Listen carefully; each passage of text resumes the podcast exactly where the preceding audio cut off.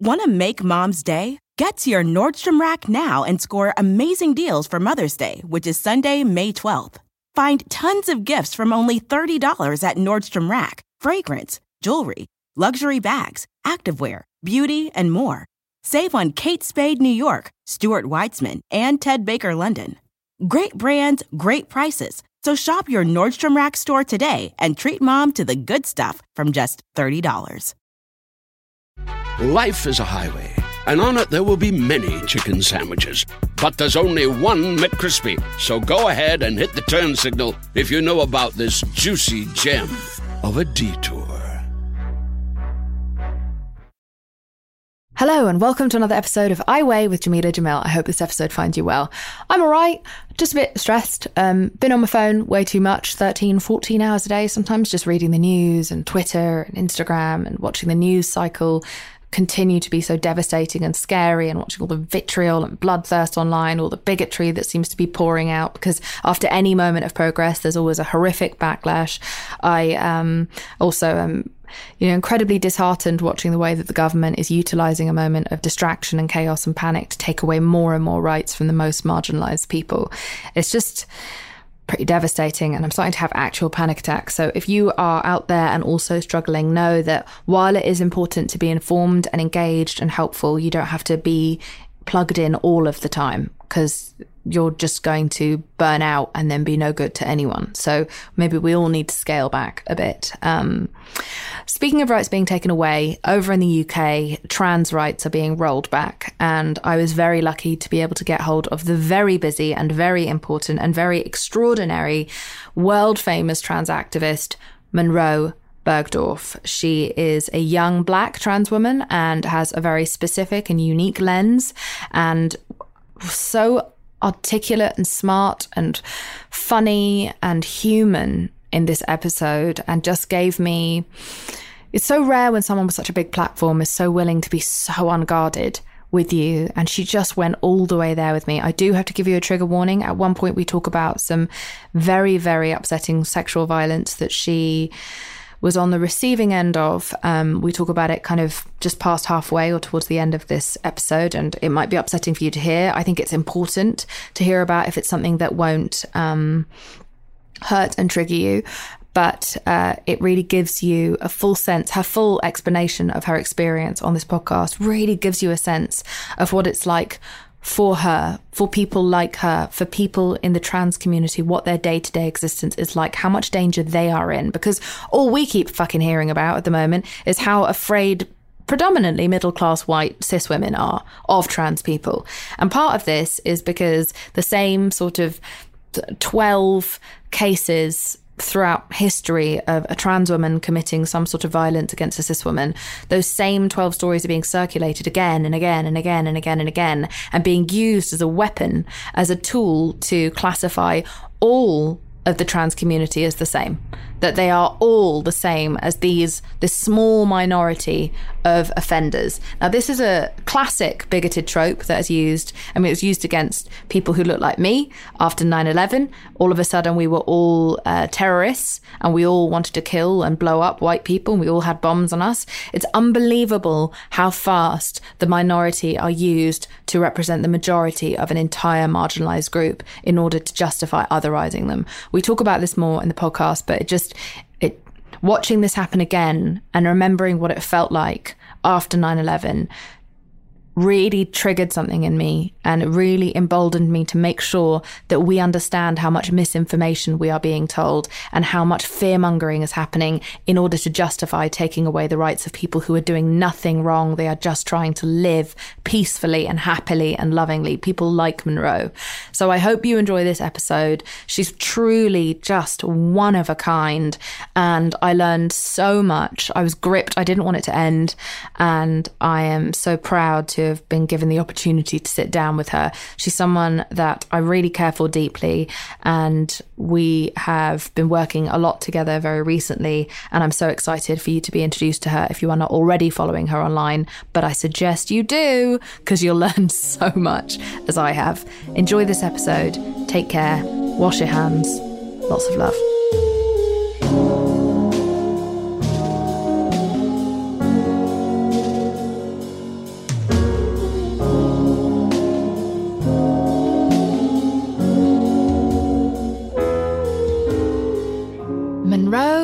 Bergdorf. How are you? I'm good. How are you? I'm fine. Bloody hell. What a time for us to be having this conversation. It's like the world is on fire. It feels like mm. there's progress happening in so many different areas and then unbelievable setbacks in other and in others and and that's part of why I couldn't think of anyone more important to talk to or someone that I learn more from than you. And in this oh, moment in history, you are a black trans woman. We are at this historical intersection of the uprising of black people around the world, fighting against white supremacy, and pride is happening, and LGBTQ laws are being passed in favor of that community in the USA. And then in the same week, Britain, where you live, passing laws to reduce the rights of trans people specifically. How the fuck are you? Uh... With considering that, like, I know you're currently okay, but how are you processing everything that's going on in the world right you know, now? You know what? I'm I'm trying to focus on I'm trying to stay aware of what's happening, but I'm also trying to like process the good. Yes. And the good is that we've never been more organized. Mm-hmm. We've never been more rallied.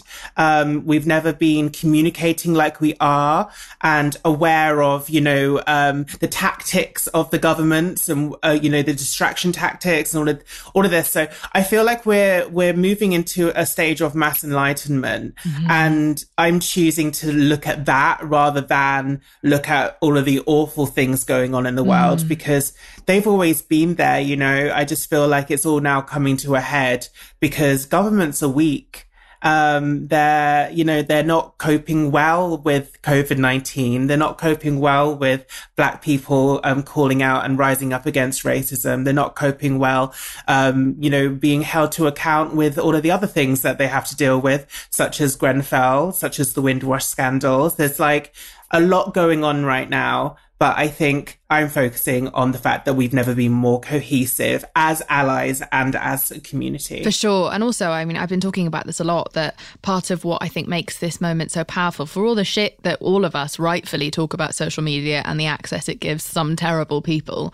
Social media has mm. massively been responsible for worldwide mobilization, especially what with what we're seeing yeah. not only with Pride but with the Black Lives Matter movement, which is just like it's just really it's amazing. Really... and i'm loving how plat- i'm loving how platforms have changed as well like how tiktok's changed and become like a um, a platform of information for protesting yeah. and all of the things i was watching videos about like how to modify your phone for protesting and activism to make sure that you're not traced and that it's used against you and things like that. And um all of like everybody becoming not everybody we we've known about this but allies and largely white people becoming a lot more active um, in being anti-racist and finally getting it after you know we've been speaking about this for years yeah so uh, decades um, so it's it's amazing to see the change actually happening. Yeah, I agree. I think it's really important now. I mean, it's it all could have happened sooner, but I'm glad it's happening oh, yeah. now. And I think all of us are registering our own sort of inaction. I've spoken about this before on the podcast and taking accountability and recognizing, okay, there's always more we can do. And something really moving happened last week, which was the there was a rally for Black trans lives in Brooklyn. Incredible. And I think during this time, I'm seeing things happen that I never thought were, was ever going to happen. You know, I never thought that white people would ever say, right, we've got work to do. Mm. Like I, we've been asking for that for decades, you know, ever since like, you know, the Black Panther Party to, um, you know, the AIDS crisis, like people have like stood idly by and watch people die for too long. Mm. So I never thought that that was going to change. And, um, it's starting to, and to see 15,000 people rally for black transgender women, yeah. that, that was amazing. And it came on a day when I really, really needed it, um, because the British government have decided to leak information to the press about their intentions of winding back transgender rights and um, making it harder for trans people to self-identify um, or transition um, into the gender identity that we uh, identify as, um, but also to reduce our access to women only spaces. And it's transgender women being targeted, not transgender men. Mm-hmm. Um, even though transgender men are affected, the it's just heavily misogynistic. Mm-hmm. And that's the issue is that we're dealing with misogyny, we're dealing with racism, we're dealing with white supremacy, we're dealing with all of these different forms of oppression all piling up together, but they all are rooted in white supremacy. So we can't be speaking about Black Lives Matter if we're not including the trans narrative. So it makes me so happy to see transgender women being rallied for. Yeah, and at the very start of this uh, this moment that we're in, a couple of weeks ago, uh, straight after the murder of George Floyd, you know, we started to see a lot of news about any black man, cis man, who was uh, who was killed, uh, especially by white mm. supremacists or, or police. But we weren't seeing that same energy for people like Breonna Taylor or trans people like Tony McDade and all the different people who we've lost. And so it definitely feels like there is some sort of much needed groundswell happening when it it comes to acknowledging that all Black Lives Matter and that the women well, exactly. and trans people have been forgotten until now. And it feels like that is no longer being accepted, which I think is it's no wonderful. longer being accepted. But we've we've got so we've got yes, so far to go. Of course, like Breonna Taylor's um, killers are, are, still on the yeah. like still working, I mean, but they're on the loose, but they're policemen. They passed so... a law called Breonna's Law to stop that from ever happening again, but have not charged the officers who have done what has created that law. It, it makes Absolutely no sense wild. to me. So yeah, I mean, there's there's still so much to do, but it just feels like we are we are in a moment of such global accountability. One that I think mm-hmm. is the only way that we can move forward from this. And it just feels like, and I'm so happy to see this happen. And I wish it didn't have to happen in this day and age, but it feels like there's mm. no turning back now. It feels like we're not going to go we're not going to move backwards. It's oh, never going to happen. And I feel no, like no, no. people are going to be hired. Black people are going to be hired at um, bigger positions and more executive positions. And we're seeing those hires happening in front of us. We're seeing black literature being sold, and we're seeing people mm-hmm. like you and your platforms exploding, and Rachel Cargle and Ibram Kendi and all these different amazing people finally being really listened to. And so. Mm it makes me so happy because yeah. you know I, I, I, as I said I never thought that this was going to ever happen mm. um, to our community um, but I feel that the difference now is that we're not speaking about uh, we're not speaking about um, awareness. We're speaking about action. Mm. We're speaking about what we're demanding. You know, we're demanding respect. We're not asking for respect or tolerance anymore. Yeah. That's not happening. I saw an amazing speech that wasn't actually during this time. It was before, but it was Dominique um, from Pose, and she was speaking about, you know, I'm not asking for your acceptance anymore. You will respect me, and that's really the energy that we're in right now. It's about this is real. You cannot deny that racism is real anymore. Mm-hmm. It is right here. You can see the stats. You can see the disproportionate effects of COVID-19. Um, but what are the governments going to do about it? So I think it's all about now holding governments and holding big, big, big businesses mm-hmm. and um, corporations accountable and saying that, you know, you need to be part of the change. It can't just be us this this is on you guys. No, everyone's coming out in the wash. We're seeing all kinds of big corporations being uh, being called out, which we'll talk a bit more about later. Will you talk to me about the British government's move on the GRA for those who don't understand? Yeah. So this has been going on for a very long time, for about four years now, and um, the government set underneath Theresa May's government said that they wanted to um, reform the Gender Recognition Act and have a cons- consultation. And what um, is the Gender Recognition it. Act? Sorry. So the Gender Recognition Act. Um, oh my god. Um, Gender Recognition Act, basically reforming it would make it easier for a trans person mm-hmm. to transition. So right now, for a transgender person to transition is quite an arduous process. It's, you need to like jump through hoops, go and see this person, then go to that person. That person refers you to them. And then you go there and then you wait for two years and then you transition. So this would make it a lot easier. Well, it, it was meant to make it a lot easier for trans people to self identify and skip all of these, um, you know, jumping through hoops. Um, but during that time, this section or branch of feminism, which isn't feminism, called trans exclusion or radical feminism mm. or gender critical feminism, have been campaigning against the trans community to say that this puts cisgender women in danger, which is ridiculous because there's no stats to say that trans women are by nature sexual abusers. Mm-hmm. If anything, it's trans women being sexually abused and attacked and murdered. But the papers, the conservative press are as doing what they usually do of pushing a narrative of traditionalism.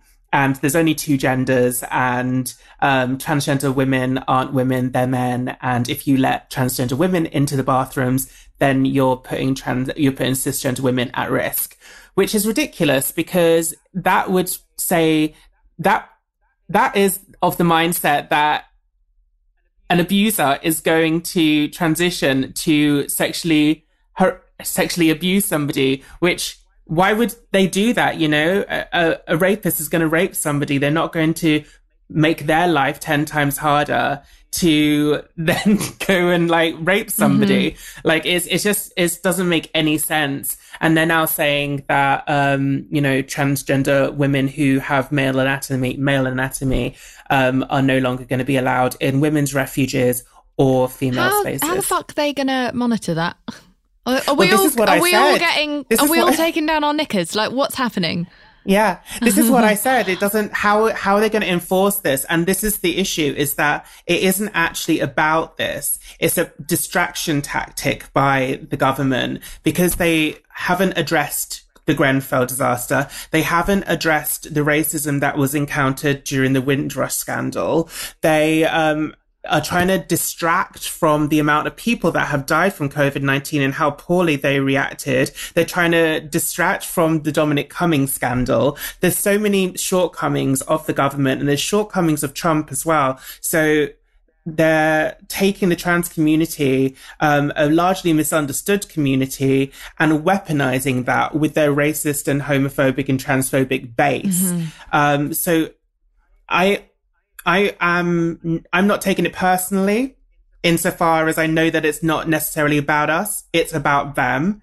And we just need to just make sure that we kick them while they're down and get rallied and get organized and sign petitions, write letters to your MPs, mm-hmm. write letters to the prime minister as well. I posted a link in, um, my Instagram today. And, you know, there's stuff that we can do. Mm-hmm. Um, whether or not they take it on board is another thing, but we need to do what we can. For sure, absolutely. And I think it's important that, you know, we're seeing, especially after J.K. Rowling's uh, tweets, that started a huge storm on social media uh, where she was not pro uh, all of trans rights and definitely not pro the GRA being, well, something that would be easier to pass. Uh, she. Mm I'm trying to be careful because I don't want to drag you back into all of this because you and I were really um, in the middle of it on social media uh, last week. But my point being that we're seeing a lot of talk about this, and it's important that we address some of the typical tactics used by people. I don't even know if I would call them trans exclusionary rad feminists because of the fact that so many people have told me that rad feminism in itself is supposed to be trans inclusionary and and not interested in gender and finds the yeah. concept of gender incredibly. So I think they're just transphobes and we shouldn't allow them to use the term feminist if they don't include mm-hmm. trans people. There's no such thing as a transphobic feminist in my opinion. Well, yeah. So I think it's exactly. important just to like we're just calling them transphobes. They don't get to have oh, any any other kind of uh, any other kind of title. I think other than just Agreed. ignorant bigots. Um, so some of the tactics that you're going to have seen maybe on social media uh, it, are people using maybe four to six examples of scenarios in which a an identify someone who identifies as trans has perhaps molested or attacked uh, a cis woman and and um, in history, right, we have a handful of these cases, and those same cases are circulated again and again and again and again and again in a tactic to create hysteria, especially amongst cis and predominantly white middle class women. Right now, this is something mm-hmm. that has been used against my people after 9/11. Uh, from 9/11 onwards, uh, we would take a couple of cases of horrifying extremist uh, monsters who would mm-hmm. identify mm-hmm. as though they are from Islam and yet would do things that did not represent Muslims. And mm-hmm. then all Muslims would suddenly be cast in the same way. And still to this very day, we are all racially profiled. I'm not even Muslim, but because I look like one, I have a Muslim surname. I'm racially profiled every at every airport mm-hmm. I go to, and all of us have to deal with consistent racism. The same thing has happened with black people. They will take a couple of people and use the same stories again and again and again to the point where there are so many white people out there who just think all oh, mm-hmm. black people are into gangs and drugs. Exactly. And theft is such and a classic it, tactic.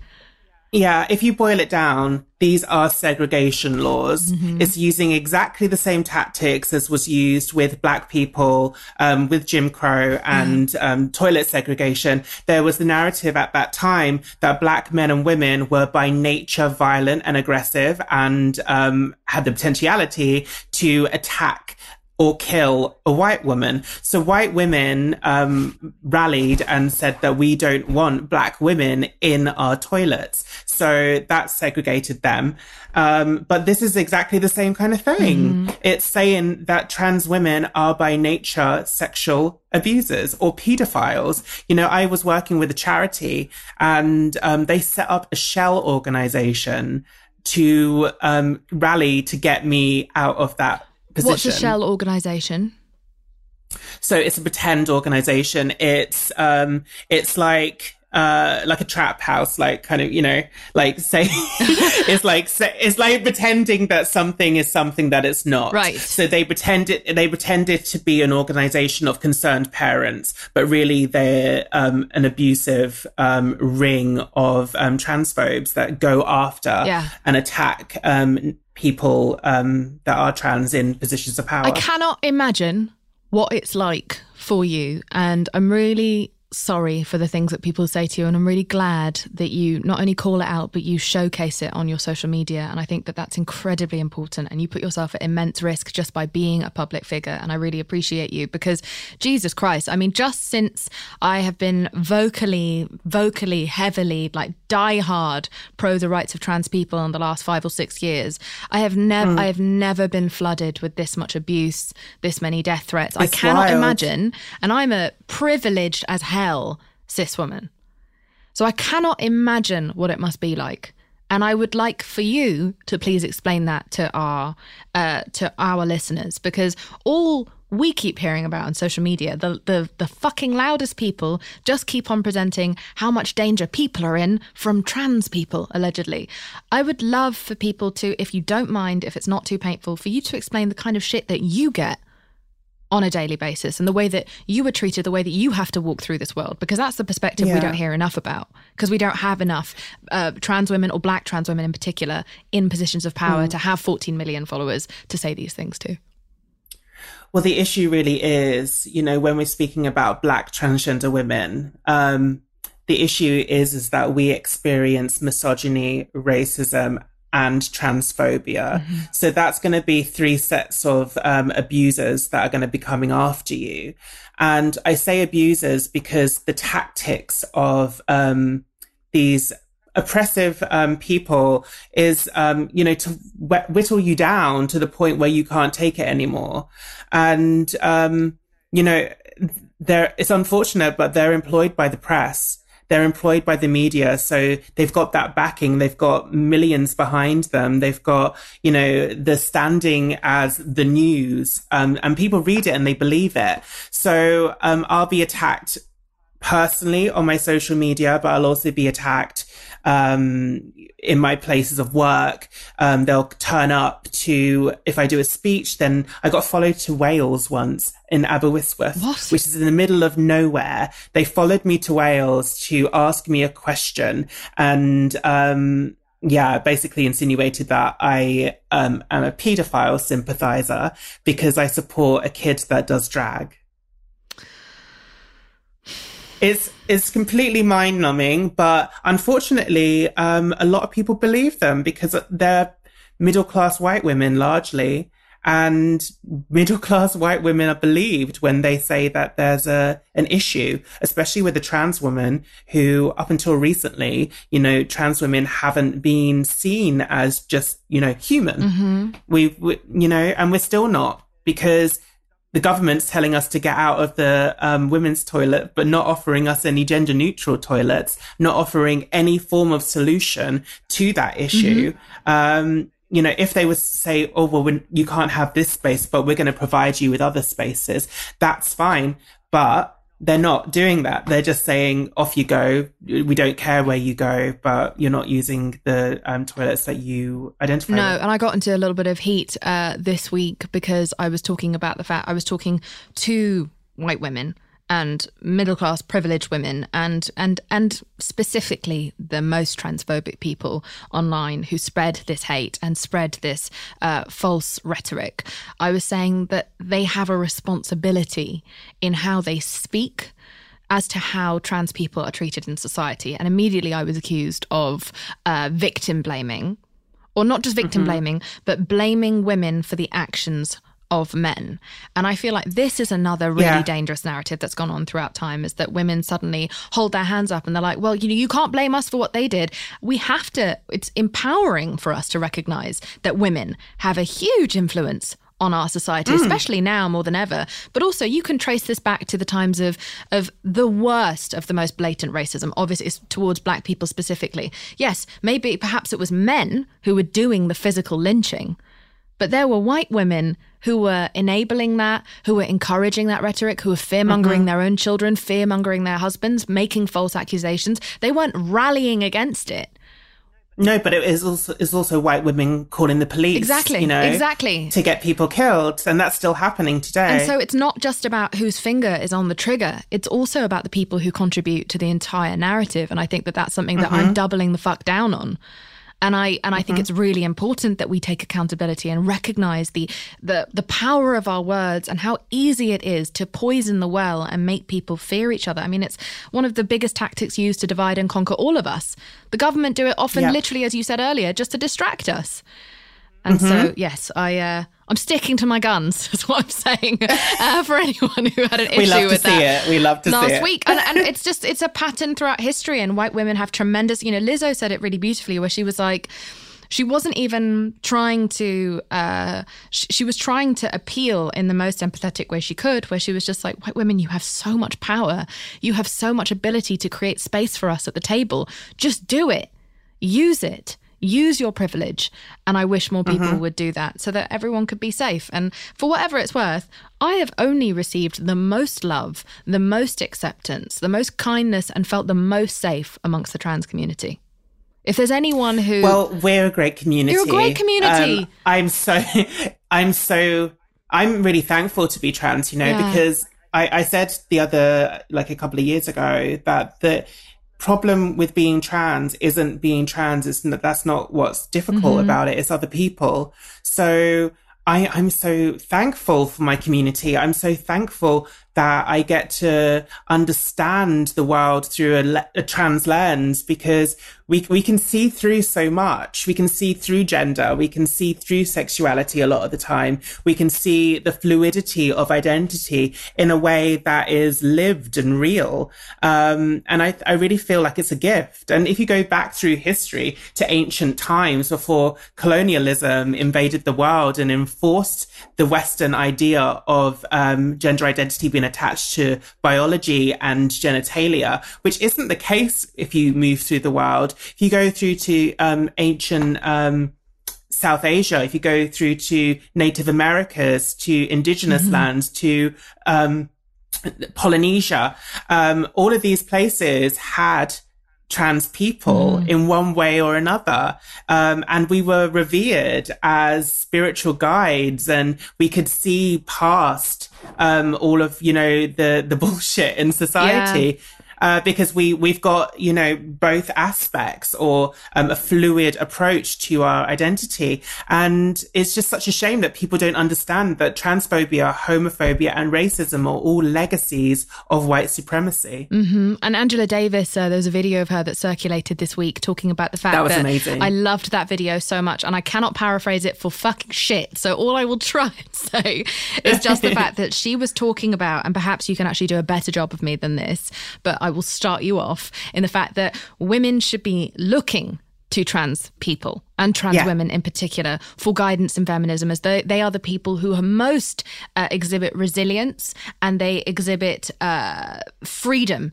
They they defy the the rules quote unquote of our society and they take what is rightfully theirs. They fight against the system of patriarchy harder than anyone else. And so women can learn so much from trans women in the nature of the fact that they do not tolerate being told who to be how to behave how to dress.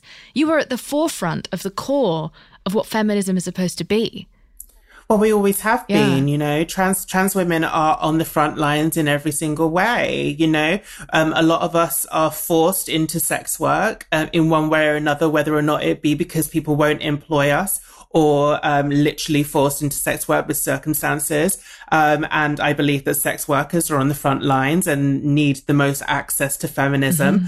Um, but this is the difference between black feminism and intersectional feminism, which was a term coined by a black woman, and white feminism. And white feminism is is based on a hierarchy and is oppressive because it's only accessible to white, straight, cis women. Um, you know, it's, it's such a shame. And then obviously lesbians have been brought into the fold, um, over time. Um, but that hasn't always been the case. So, um, I just want people to, you need to identify the source of things. Yeah. Once you identify the source of something, you can deconstruct it. Absolutely. But once you just think that, you know, you, you think that racism goes both ways or you think that, um, we're, that there's no sort of hierarchy in society, then you can't deconstruct that because you can't acknowledge privilege. You can't see, um, you know, where you fit into the deconstruction machine. Um, activism no longer has its hold because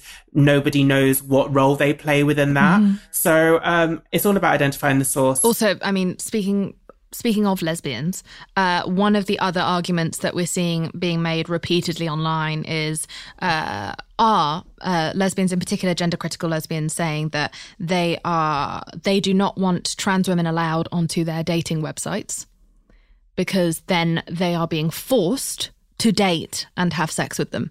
That is not the case. Uh, you don't have to meet up with or have sex with anyone you don't want to on a dating website. And if you meet up with someone and perhaps you didn't know what height they were, what age they really were. I mean, there are people using their profile photos from 19 fucking 75. You know, they're like, there's all kinds of different things on there that you wouldn't expect or don't know about. You don't have to sleep with anyone. The idea that you are then forced or obliged is such a ridiculous attempt at, at again, making this a hysterical and absurd issue. And I think it's really important to also be very explicit about what, spe- specifically for a black trans woman, what the current life expectancy is. current life expectancy was, as far as I know, is 35 years old. Mm. And, um, yeah, that means that I've got two years left, which Not on is, my um, fucking watch, you don't. No, you don't. we must protect Well, I mean, Munroe is- this for it. all costs.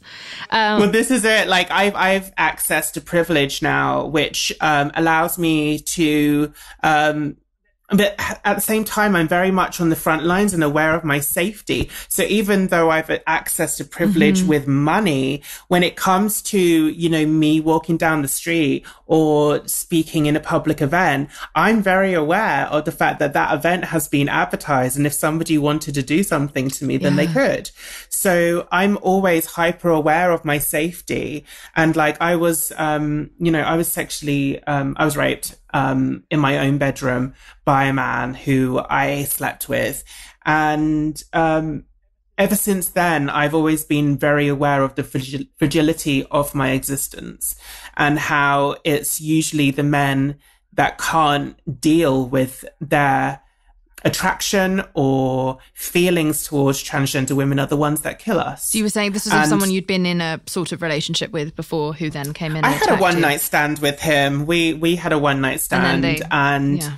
he um, stalked me over a period of six months, and then broke into my bedroom when he was high on cocaine and um, locked me in my bedroom for two hours and raped me. Oh, Munroe, Yeah, I'm so sorry. I mean, so like when I speak about what trans women and black trans women go through, Yeah. I sh- I couldn't be. I you know I might not have been here if something else had gone wrong. You know, Yeah. but I ma- I managed to escape, and um, you know, I'm I'm hyper aware. I'm hyper aware. Yeah, and of what I, what's happening exactly. And the reason I keep bringing up some of the like arguments that other people bring is because I want the person who I think is the most qualified of anyone I've ever met to debunk them with me. And again, finally on that, uh, there are people who say, well, you know, the life expectancy is sometimes uh, so low because uh, they have mental health issues. And that in itself implies that trans, being trans in itself, gender dysphoria, these things are, are mental health issues. It shows that there's something wrong with them. It's like, no, no, you idiot. Mm-hmm. How can you not see the cause rather than just the symptom? How can you not see that if you ostracize people, you demonize people, you slander them, and you you literally like otherize them and push them out of protected spaces? Mm-hmm. What do you think? You take away their ability to get hired. You take away their ability to date. You do all of these things. You do you dehumanize them in every partic- in every possible way. What do you think someone's mental health is going to be like? Trans is not the cause of a mental health issue or the symptom of a mental health issue. It is just, mm-hmm. I'm not telling you this, I'm telling the listeners this. No, For all the people who follow me and see these dickheads in my timeline, I want to clarify these things that I can't do in 280 no, words. Uh, 280, sorry, characters. I wish there was 280 fucking words on Twitter. Yeah. Um, okay. Well, thank you. Thank you for clarifying a lot of those points for me. And I really appreciate it. And thank you for being so open. And again, we must protect you at all costs because you Thank and you. women like you are so important, especially to me Thank and to all of us. Okay, we're going to go to a quick break and then we're going to come back. This show is sponsored by BetterHelp.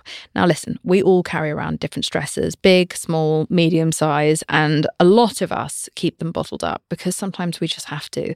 But doing that all of the time can really, really start to negatively impact your life. And I say that from experience. I'm British. We are told to never say how we're feeling about anything ever.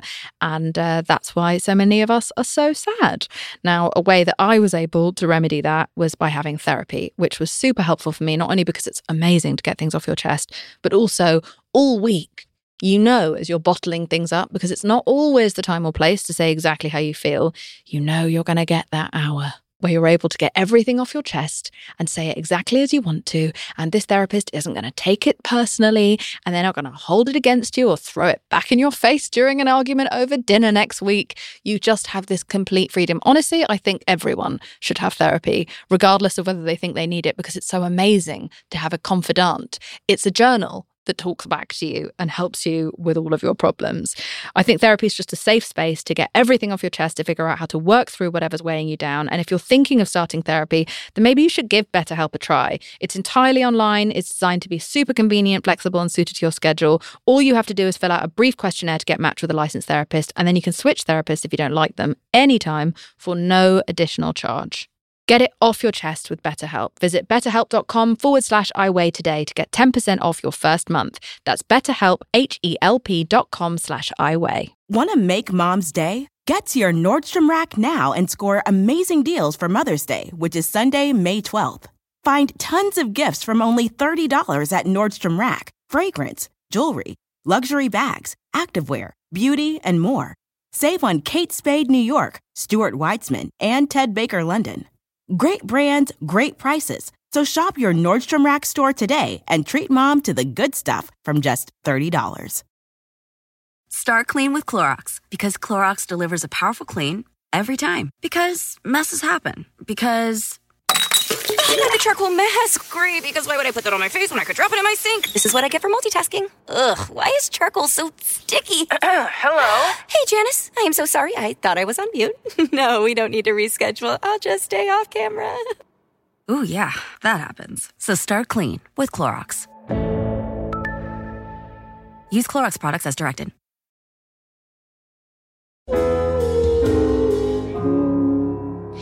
And we're back. So it feels quite late in the game to start talking to you about this now, but what has your journey through transition been like? How old were you when you you were certain that you had been misgendered at birth? So I didn't really have a eureka moment. I didn't really have a moment where I was like, oh my God, this makes sense. It was more like I've always known and I was in denial or I didn't know that I could transition. Mm-hmm. So when I was a kid, I always dreamt about, oh, who would I be if I was a girl or like a woman? And, you know, what would I want to be like? What would I want to look like? You know, who, who would I model myself on? And, um, I just kind of pushed it to the back of my head because I didn't think that I could ever do it. So when, um, and also the idea of transitioning, you know, I only really saw trans people when they were on Jerry Springer being completely heckled by the crowd and, yeah. or, um, on Coronation Street with Hayley Cropper, um, who's, wow. you know, who's lovely. Yeah. who was a lovely character, but she wasn't played by a trans woman. And also she was like a 30 year old woman and I was like a 16 year old child child. So that she didn't appeal to me. And then um, there was like the trans women that would be murdered on CSI. Um, so really, the narrative. Oh, and Nadia on Big Brother, who was absolutely lovely, but also not like you know the kind of woman that I can not see myself accessible, as. Yeah, to you she just was she wasn't you know she wasn't a black trans woman she i couldn't see myself in her um but she was fabulous uh so it just didn't really seem like something that was possible for me um, until I moved away from the family home to go to university and I met my first transgender friend. And she was just so beautiful and normal. And that was the thing that got me. Mm-hmm. Not that she was beautiful, but be- that she was normal and she worked for a bank. And um, I just thought, oh my God, so you can be stunning, great, knew that kind of anyway, but you can have a normal life and be fulfilled and have friends and be close with your family and all of these things. She just really opened my mind um, to the fact that I could have that for me. So I think that I've always known that I was trans, but I was so petrified and traumatized by society telling me that I could never do it and that I should never do it. I put it to the back of my mind. So I transitioned when I medically when I was 23 three. That was after you had to go through I, the two year protocol that you were discussing earlier. Well, I didn't. I didn't actually do that because um, I'm very, very impatient, and um, I actually took my friend's hormones, um, right. which is something that a lot of trans women do. Wouldn't recommend it, but unfortunately, because the waiting times are so long, and they're like, you need to live as your gender, your desired gender, they say, uh, for two years without hormones before we give them to you. God, that's a long time. Is so long and also really traumatizing. Mm. And I was like, no, I'm, I'm just going to get this going. Um, which is dangerous because no one was monitoring me taking those hormones. Yeah. Um, but this is again, you know, why we need to be addressing access for transgender women because the system forces us into these situations where we're taking our lives in our own hands. Mm-hmm. Um, so to make it easier for transgender women to um, transition is literally saving lives. And the government aren't willing to do that, mm. which is they, they've got blood on their hands. Absolutely.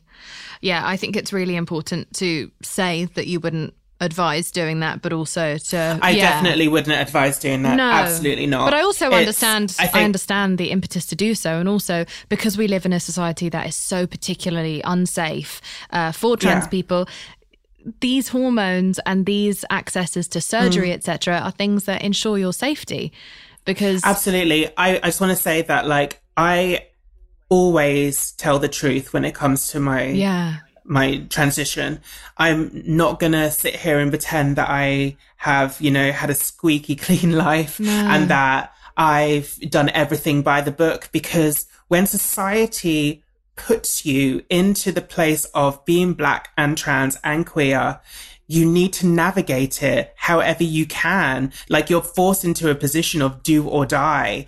And to say that a black trans woman who I was very visibly trans at the beginning of my transition, mm-hmm. to say that I had to stay very visibly trans for two years before I was given help um, before I could take hormones that were life changing and gender affirming for me was extremely cruel to me. So well, endangered your life. The, it endangered mm-hmm. my life. I felt like, oh my God, like, you know, there's two years where I could be potentially attacked, yeah. like raped, and I was raped.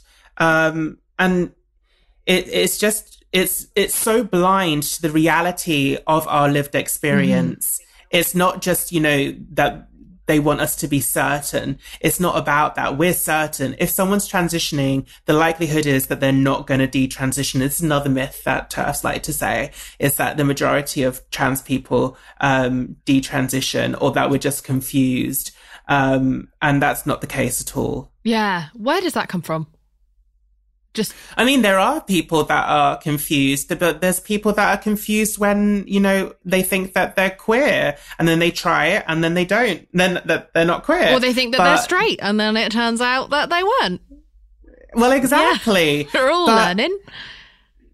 I really don't think that the narrative is is that someone goes all the way through um, with their um, gender reassignment surgery and then regrets it. No, it's another you case know? of the one or two cases being used and recycled again and again. To be, yes, exactly. Exactly. There's always going to be one or two cases. It's like Myra Hindley, you know, um, burying children in the moors, but she's not a representative for all cisgender white women, is she? Mm-hmm. So like, why is, you know, why are abusers being used as a representative for an entire community? Only when they're marginalized. we're not told, you know, yeah. I mean, the amount of school shooters who happen to be cis and white, we're not told to fear all cis white boys or men. It's just, mm-hmm. I mean, it is what it is. So, okay. So, was your community accepting of you around that time when you were making that transition? Well, the thing is, is that the very exciting thing is, is that the trans community has come so far since I transitioned. Uh, when I transitioned about 10 years ago, oh my God, it's been a decade, Jameela, it's been a decade. um, um, when I transitioned, um, there really wasn't the same community as there was now. It, it was very much like a competition between girls. And the way that, you know, um, the patriarchy sets it up is that, you know, we're all forced into competition of who's going to be the most beautiful, who's going to get the most men. And it was very much like that. It was so toxic. And then there was, around the time of 2015, I feel like again, it was like a mass awakening and Ken, um, Caitlyn Jenner came out as trans and Laverne Cox was doing her thing in Orange is New Black mm. um, a few years before. Um, Carmen Carrera was talking about transitioning. Um, and there was all of this new representation. And I was at this time, I was like five years into my transition. So it was really took a good five years before I managed to get that sisterhood that I've always wanted. Um, but when I got it, you know, I'm so proud of my community. And like I said, I love, I love that I'm trans. I would never take it back. I love my transness. I love my blackness. I love my queerness. I'm so happy that I'm queer. Oh my God. What would I do if I was not queer? what do you mean? Honestly, like, no, like, it's not even about sex. It's about the community. And, you know, to have grown up on the gay scene largely from the age of 17 and to um, experience what it's like to be part of a gay family, like your chosen family, is just incredible. And I'm sure that you're seeing that on Legendary. Mm-hmm, um, it's, it's the most beautiful thing. I'm getting goosebumps right now because like I've got my gay mums, I've got my trans mums, I've got like, um, my like gunkles and I'm just very, very lucky to have so many amazing queer people around me. And I've always had queer people around yeah, me. something that I love about Legendary, which is this show that I'm doing at the moment um, that centers the ballroom community, which has, I'd say, in the majority, Black and Latino, queer, or uh, trans uh, participants and community members. Um, what I love is how much we showcase the love of this community and the fact that because they have been otherized and ostracized, their resilience and their sense of survival and their ensurement of like ensurement, I don't know if that's a word, but how much they work to ensure the survival of each other and how much they teach each other yeah. and love each other and accept each other and are honest with each other. Mm-hmm. I think a lot of people, a lot of people from sort of like heteronormative cis families are probably going to be quite jealous of the amount of love and openness that they see within Absolutely. this community. It's unlike anything I've ever witnessed. It's incredible. Yeah. And I, I'm so lucky to have experienced. I, I literally think that I'm lucky to be, I wouldn't want to be straight, you know, just because I don't feel like straight people have that community. You know, there's not, the straight community isn't thought of as a straight community, even though it is. It's, you know, a, a sexuality. So of course it's a community, but the the the love and the support and the freedom that's it the freedom Yeah. that i've experienced from um, embracing all of myself through um, the queer community is insurpassable I love that. I love that so much. And I love that you've said that. So, okay. So, a couple of years ago, you became, you decided because you were being able to create a platform for yourself, you decided to move towards being a role model for your community and moving towards activism. And what year was that? And what has that experience been like? um i don't actually know i think it was 2014 or 15 i think 2014 i started using my voice more and i was like what what is going on because I think that was around the time you became a brand ambassador for the first time because you'd been modeling, right? I'd been modeling, doing bits and Yeah. bobs, and I was very much involved in like the fashion industry, but I was hired as a trans model. So I was hired very much because of my body. And like I would do shoots and I would be asked, oh, can you, um, can you shoot untucked? Like, cause we want, we want to see all of your transness. We want to see all of your body and made to feel very much like I was just a body, Yeah. not a person. Yeah. And it was quite traumatizing. Actually, didn't have the best time modeling.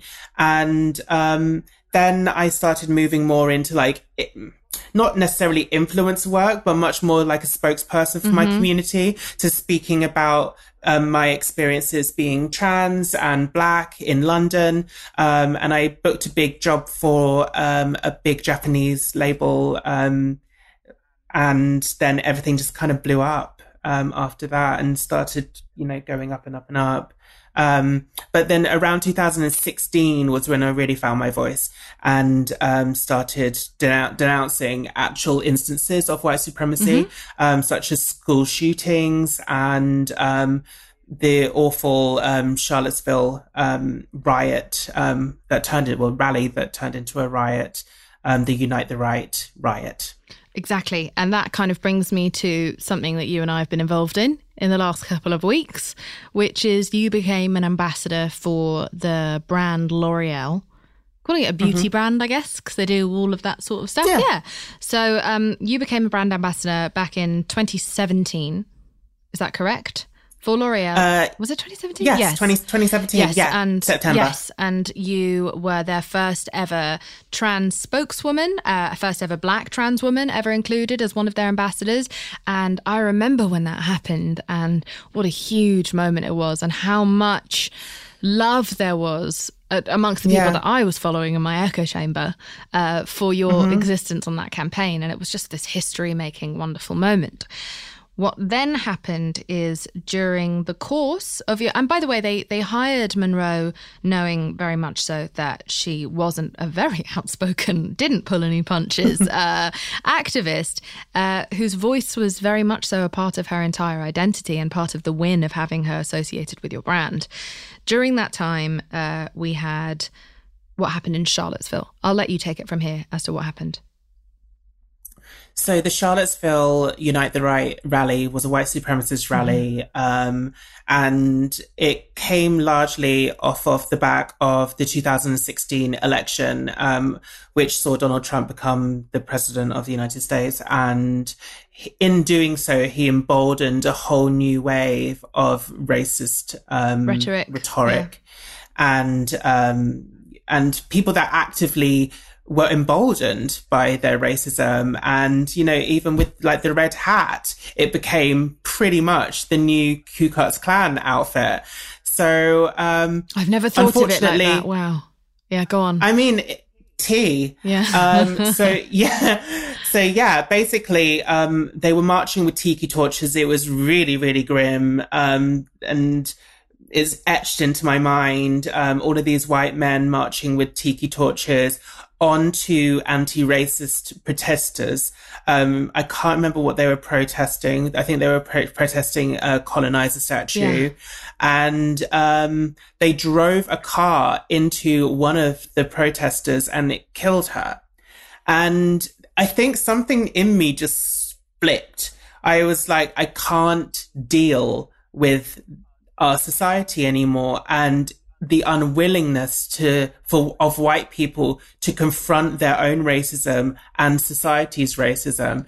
And how many white people don't understand that their entire existence yeah. is rooted in racism. Yeah. And I think that that is what really got people when I was saying all white people are racist because all white people are born into this system, which is white supremacist by nature. Yeah. So even if you don't realize it, even if you're not consciously racist, everything that you've ever known is rooted in racism. Um, so in the system that you live in be... and exist in, by the way, is a racist exactly. system built by in particular black people. Uh, where white exactly. people, where they are then not given an equal opportunity to exist. The reason why, progress. the reason why the UK and the US are so rich is because black people have been marginalized and forced to build it for free. Yeah. So, um, that's what I was trying to get at. And there was this narrative that I shouldn't be as angry as I am when speaking about racism. I shouldn't be, you know, as emotional um, when speaking about something that has affected me throughout my entire life. Also, and it is now bubbling over. Exactly, but also it's important to say that these the, the things that you said you'd said on your private Facebook and someone who yes. is quote unquote friends with you on Facebook screen grabbed it and sent it to the newspaper. Someone who wanted to hurt your career because they were probably upset to see you doing so well. Now, this, however, this person I actually I actually went to university with this person, yeah. and they were also posting pictures of Michelle Obama next to a cast member of Planet of the Apes in monkey costume. So that's that's what I was up against. Cool cool person. Yeah. Um, but the yeah. point is, is that a lot of the things that you were saying on that private Facebook are things that we are all saying right now. Just three years later, we're all saying, saying openly. anything different. Yeah, exactly. Yeah. You were just ahead of that conversation where we were calling out the, the the fact that silence is violence. You were calling out complicity, calling out inaction, calling out the lack of education of white people about the privilege that they live in. And so mm. your statement just was described by Facebook. It was removed by Facebook and described as hate speech against white people, which in itself mm-hmm. is hard to process. Because, well, yeah, you know what I mean? Like people try to say that if you were to say that about any other group, then that would be considered racist to to create a blanket statement. But what you were saying was actually factually correct because of the system of oppression. But also there is no history, uh, especially not in the West, of the or anywhere really, of the oppression of white people that is carried along with those words. So, when this happened, and because that had been sent to also one of the more openly uh, bigoted establishments within the press, uh, they were the ones who received your private mm-hmm. Facebook post from this person who was trying to harm you um, and, and actually putting your life in danger, as we later saw. Um, you were dropped very quickly by L'Oreal. Yeah and and yeah. because of the accusation of racism and they very quickly parted ways with you and there wasn't much of a conversation i guess between you and them as to there wasn't a conversation no. um unfortunately um i don't feel like people were ready for what i said what i said as activists we've been saying for a very long time and i feel like it just broke out of the echo chamber and um, i feel like it was a moment in which a lot of people started to have these conversations about white white supremacy, mm. um, whiteness as a concept, and white privilege. And we were now having debates about white privilege on television. I had a number of debates on television mm-hmm. that um, have been circulated for years since. Um, but I, I, I really do feel like in a way it helped people to open an, a conversation about race. For sure. And I don't know. And I'm not taking all of the credit, but I do feel like that situation, without that situation, I don't know if we would have had a number of the conversations about race that we are having now. Oh, for sure. Um, it was a huge in, moment. In, in the UK, anyway. Yeah, it was a huge moment. I remember it so clearly. I think that was the first time that I became aware of you and started following you and to sort of like sending you beg friend messages uh, in your DM. Oh, well, now we're real friends, so it's, it's all good. it worked, Jameela. So, you won. You. Yes. God, it was all worth it. Three long years. Um, okay, so I, uh, so if anyone who is listening to this follows Munroe or myself or uh, many uh, activists uh, who, especially who exist within the queer or trans space online, you may have seen what happened in the last couple of weeks. At the beginning of the protests, L'Oreal posted uh, a supportive message to those who want to speak out. They said speaking out is worth it, and they were talking about donations, big donations that they were making towards people like the NAACP to support those who were protesting against white supremacy. Mm-hmm. At that moment, you decided very bravely to not just sit down and eat that, however positive facing it seemed to be, you wanted to mm-hmm. make sure that they were called out for the significant hypocrisy of the way mm-hmm. that people within their same company, it's a giant company, there are loads of different companies within it, there's loads of different employees. But the point is that mm-hmm. that same company had dismissed you over the same thing they are now encouraging other people to do. This yes. created a shitstorm online and I was very proud of you for doing that and we all Thank jumped you. in and um and then you and I I guess kind of got together and uh, I because I am because I'm so so privileged and I'm at certain tables and dinners where I'm able to meet the people high up at these companies uh, I asked you for your consent. I reached out to them. We uh, to them personally and just sort of became like a bridge between you and them for you mm-hmm. two to have a very honest dialogue because that is the thing that never happens when we call people out uh, or you know kind of the the culture of cancellation takes over which just while I support it in some ways, and I think it is vitally important, I think it also gets misused and sometimes doesn't actually result in actual progress, just a sort of quick yeah. panic apology from these big brands. I mean, we've been seeing it for the last couple of weeks. It's been a bloodbath where everyone who's tried to post something about Black Lives Matter has immediately had their hypocrisy exposed.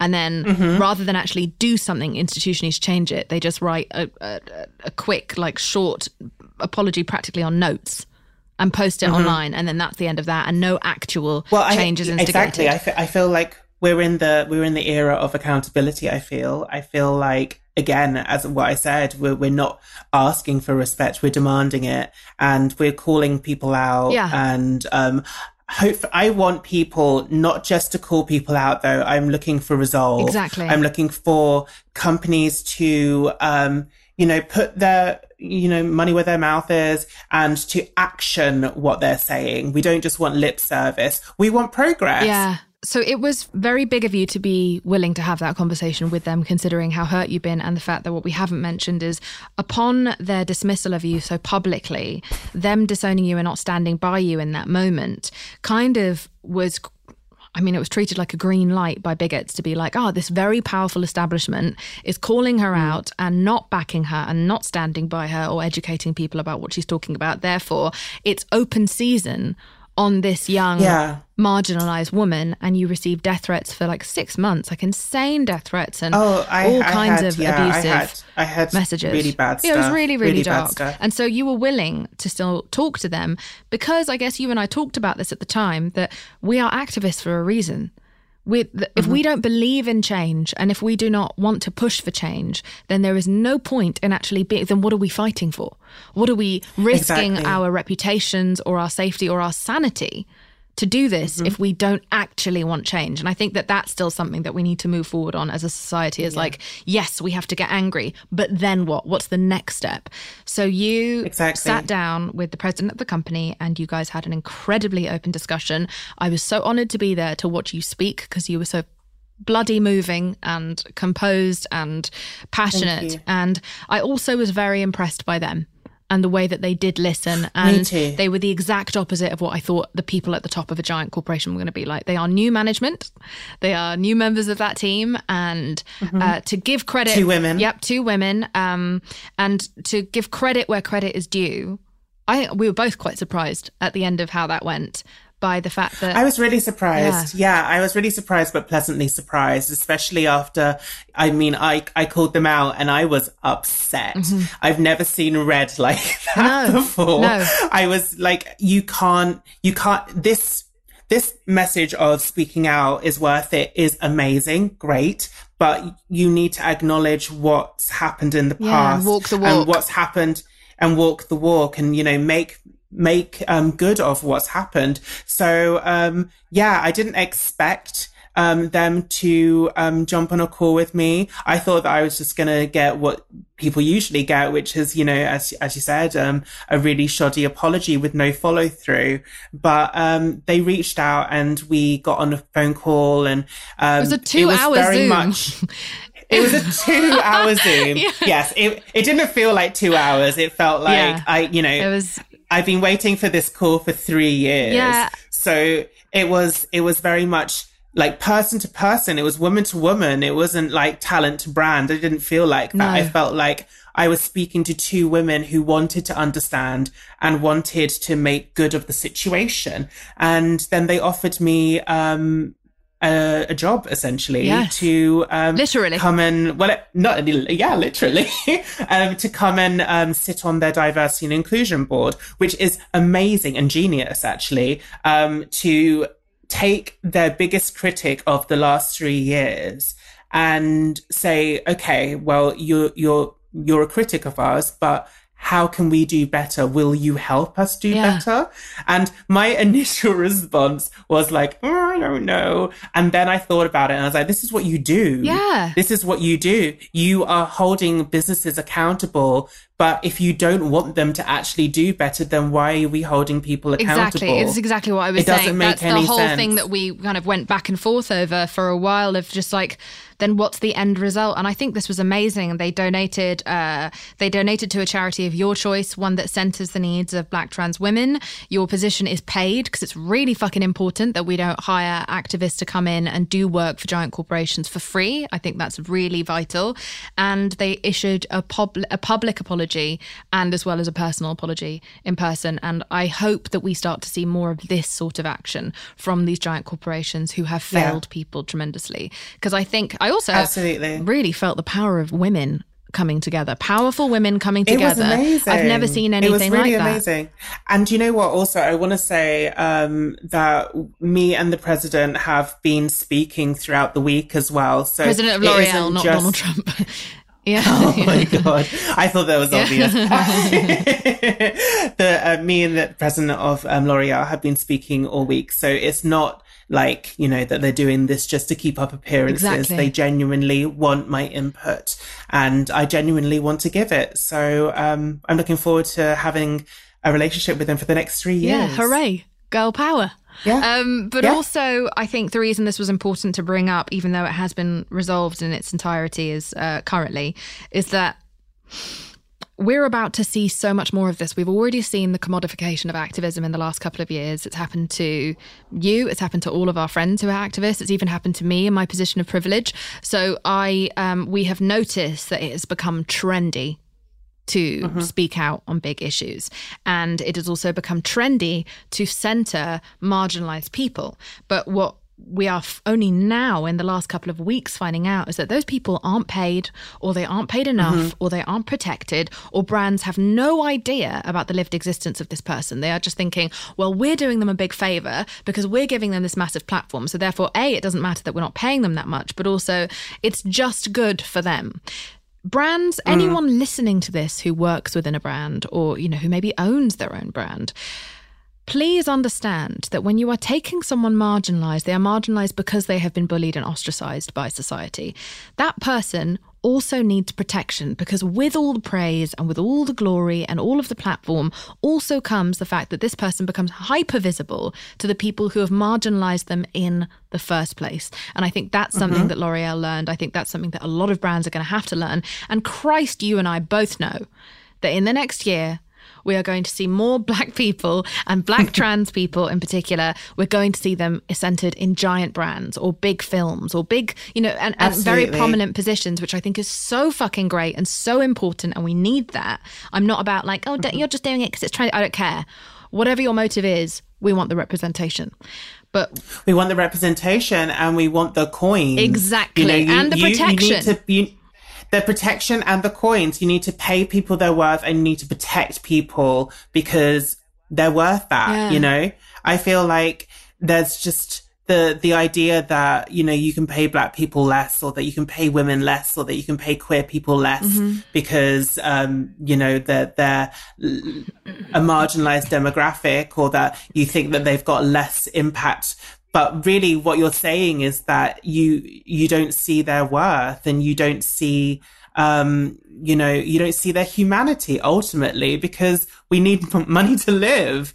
So um, I think pay people their worth and protect them. Protect them, teach them how to manage social media. A lot of these people are being taken from relative obscurity and thrust right into the forefront of people's uh, fame. And as we're seeing this year in particular, especially with everyone off work, uh, it's a more violent mm-hmm. time than I've ever seen online.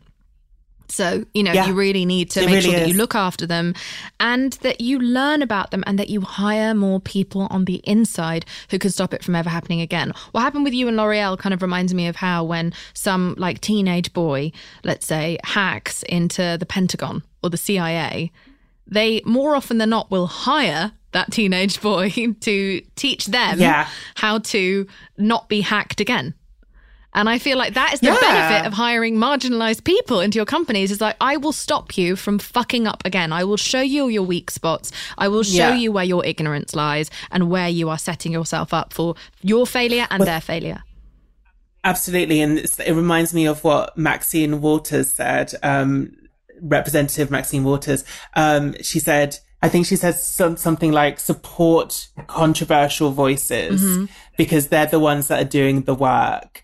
And it's very much that kind of energy is to support the people that are saying the things that a lot of people are afraid to say. Can you quickly tell me how anyone listening to this who's watching the news cycle right now, who's listening to your story, would like to be a better ally? How do you feel like you would how how would you like to see people step up and help?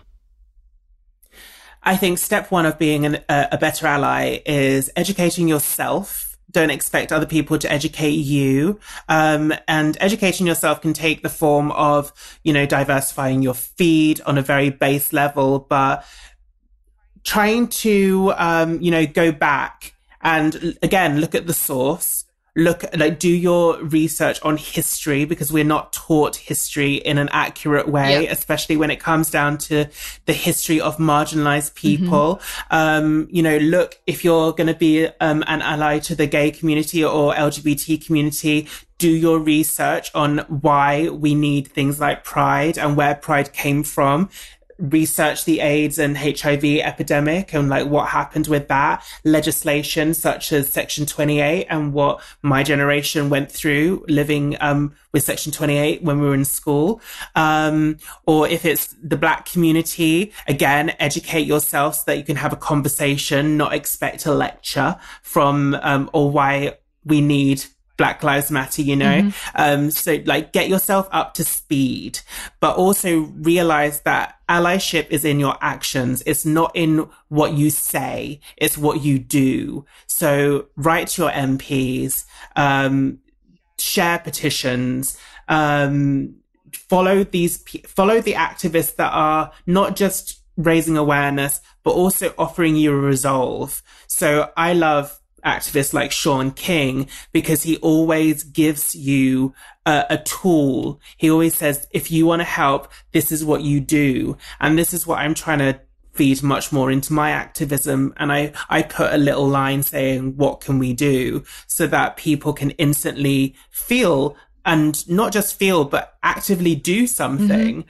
You know, it's not enough to just not be racist. We all need to be anti-racist as Angela Davis yeah. says. It's it's really in your actions. So um and also, you know, if you've got children, educate your children on this as soon as possible. Educate them on racism, educate them on sexism, misogyny, transphobia, homophobia because ableism, really, etc., all these different things. Exactly, yeah. exactly because it's really our only chance really is to educate the kids. Absolutely. Um, so that this stops in its tracks and is a generational problem. Mm-hmm. Thank you. That was incredibly clear. And I hope that everyone finds that helpful. And I think that that's also something that is being echoed all around. So if you aren't hearing that information, then you are not following the correct people. Do not sit in the Exactly. comfortable kind of complicity of silence and inaction, um, as many of us have done. And and like I said, I've, I've said this before. I definitely call myself out in all the different communities that I still could have done more from. I do more than maybe some other people in my line of privilege, but there's more I can fucking do, uh, and will continue to do. Want to make mom's day? Get to your Nordstrom Rack now and score amazing deals for Mother's Day, which is Sunday, May 12th. Find tons of gifts from only $30 at Nordstrom Rack fragrance, jewelry, luxury bags, activewear, beauty, and more. Save on Kate Spade New York, Stuart Weitzman, and Ted Baker London. Great brands, great prices. So shop your Nordstrom Rack store today and treat mom to the good stuff from just $30. Life is a highway, and on it there will be many chicken sandwiches. But there's only one McCrispy. So go ahead and hit the turn signal if you know about this juicy gem of a detour.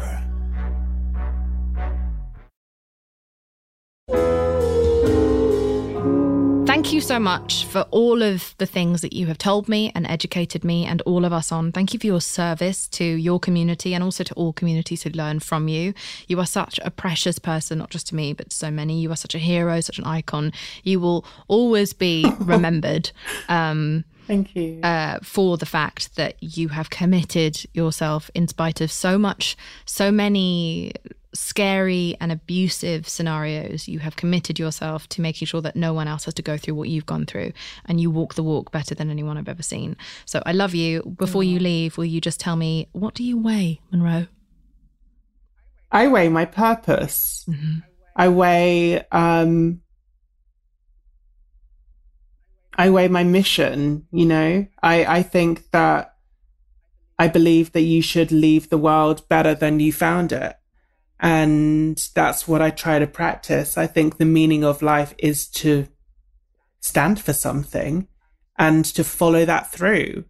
And that's what I want people to look at me and see. You know, I don't like, I like glamour. I like all of like, you know, like nice things like everybody else, but that's not what I want to be remind, re- remembered for. Mm. I want to be remembered for what I did.